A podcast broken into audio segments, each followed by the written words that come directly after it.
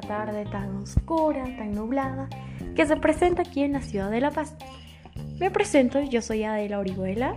Este es un podcast para emprendimiento e innovación. Eh, vamos, Pablo. Bueno, como muchos sabrán, hablaré sobre qué es el emprendimiento. El emprendimiento es el proceso de diseñar, de lanzar, de administrar un nuevo negocio. Y bueno, como muchos ya sabrán, es momento de prepararnos y ser inteligentes. Hay que encarar lo que se nos viene. ¿Saben? Debemos desafiar el statu quo y ser positivos con alternativas que reflejen un verdadero interés de ser los mejores en todititos los sentidos. Bueno, lo que se escucha mucha gente en las calles, entre familias, es de cuándo volveremos a la normalidad. No, señores, nosotros no vamos a volver a la normalidad. Lo cierto es que no podemos esperar volver a una normalidad y pensar en hacer lo mismo después de esta cuarentena. No, señores, están equivocadísimos. ¿Saben? Es necesario entender que con esta contingencia, por lo que estamos pasando, debe ser un aprendizaje. Uno muy grande, donde ustedes son los alumnos, nosotros somos los alumnos los ciudadanos, el planeta, todos en general. La verdadera pregunta que debemos hacernos es ¿qué haremos diferente para no repetir las rutinas y hábitos de vida? Donde todos los seres entendamos que, que eso solo depende de nosotros, señores. Por favor, pónganse a pensar un ratito en eso. ¿Cuál va a ser nuestro reto? El reto es asumir, a partir de ahora, que debemos buscar una mejor calidad de vida. Bueno, eh, les voy a citar una parte muy importante que me gustó muchísimo de un libro que se llama Diccionario Financiero sobre qué es acción. Tener acciones significa que se es dueño de una parte de la empresa. Los que tienen muchas son los que dirigen y mandan. Y los que tienen pocas acaban pintando más bien poco. Ahora les vamos a dar aquí un pequeño ejemplo. Espero les guste. Paco, no estarás jugando de nuevo a los inversores con el dinero por alquiler, ¿verdad? No, no, tranquila. Esta vez se trata de una empresa nueva que fabrica bigotes postizos hipsters para gatos. ¡Para gatos!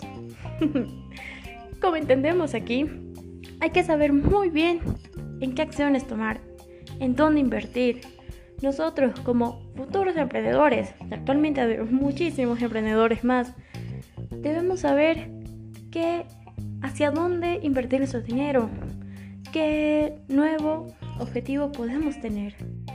Y muchos se preguntan, ¿cómo podemos tener este objetivo? Muy fácil. Bueno, yo les voy a, les voy a hablar del Canvas o el Canvas Model. Bueno, esta Canvas Model como tal describe un modelo de negocio y se basa en dividirlo en nueve módulos y es que son muy básicos. Recuerden eso, es bastante sencillo, pero lleva su tiempito. Como les dije, es básico, refleja la lógica que sigue una empresa para conseguir ingresos. Estos nueve módulos cubren cuatro áreas principales de un negocio.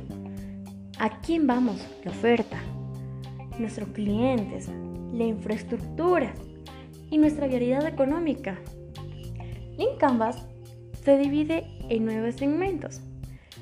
bueno, perdón, en nueve módulos. El módulo 1, segmentos de mercado. Módulo 2, propuesta de valor. Módulo 3, canales. Módulo 4, relaciones con los clientes. Módulo 5, fuentes de ingreso. Módulo 6, recursos claves. Módulo 7, actividades clave. Módulo 8, asociación clave. Y por último, la estructura de nuestro del coste. Bueno, como todos saben, tenemos que tener nuestros costos. Es necesario, señores. Bueno, continuando con la conversación, yo les voy a hablar de algunos emprendimientos de bolivianos. Como escuchen, nosotros los bolivianos emprendemos. Como el frute la fruta de chaté que llevó lejos a Sandra Valla. Ella es una empresaria boliviana que nació en 1993 con su producto estrella, Fruté, que es una marca de té de frutas. Dicen que cuyo sabor es, uff, inigualable. Y esto fue descubierto por italianos. ¿Pueden creer? Entonces llevó a esta mujer a seguir emprendiendo su negocio y llevarlo lejos.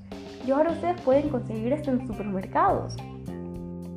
Y continuamos con otro emprendimiento de otra boliviana, cruceña, que es Ángela Caquegua Callaguara. Ella es de Santa Cruz. Ella es estudiante de Ingeniería de Sistemas. Perdón, perdón, me equivoqué. Es profesional. Va a disculpar, Ingeniería de Sistemas. Tiene 32 años. ¿De qué consta su emprendimiento? Quinoa Trade. Eh, Trade es una plataforma web que pueden encontrarlo como www.quinoatrade.com.bo. Esta página tiene como objetivo promocionar y comercializar la quinoa boliviana. Pero muchos dirán, pero es que exportar eso en el extranjero la venden cara. No, lo que se encarga esta página es que sea un precio justo, un verdadero valor, sin subirle los montos. Otro gran emprendimiento paseño es Antonio Mendoza González. Él es ingeniero, especialista en energía solar. ¿De qué se trata su, proyecto? Su proyecto se llama Energy, pero energía. Lo van a disculpar, en inglés ustedes saben, aquí estamos aprendiendo. La empresa de la cual es cofundador y se encarga de diseñar, ensamblar y vender productos de iluminación LED. Esto con una tecnología mucho más eficiente, que gasta la mitad de energía. Pueden creer la mitad. ¿Quién no quisiera esto? Bueno, él actualmente se encuentra en Dallas, en Texas. Está trabajando con dos empresas, que es Dallas Innovation Alliance y el centro de Dallas en una ciudad inteligente. Y por último, y no menos importante, recuerden, muchos emprendimientos, muchos emprendedores, solo es cuestión de Google, de poner en Google y ya.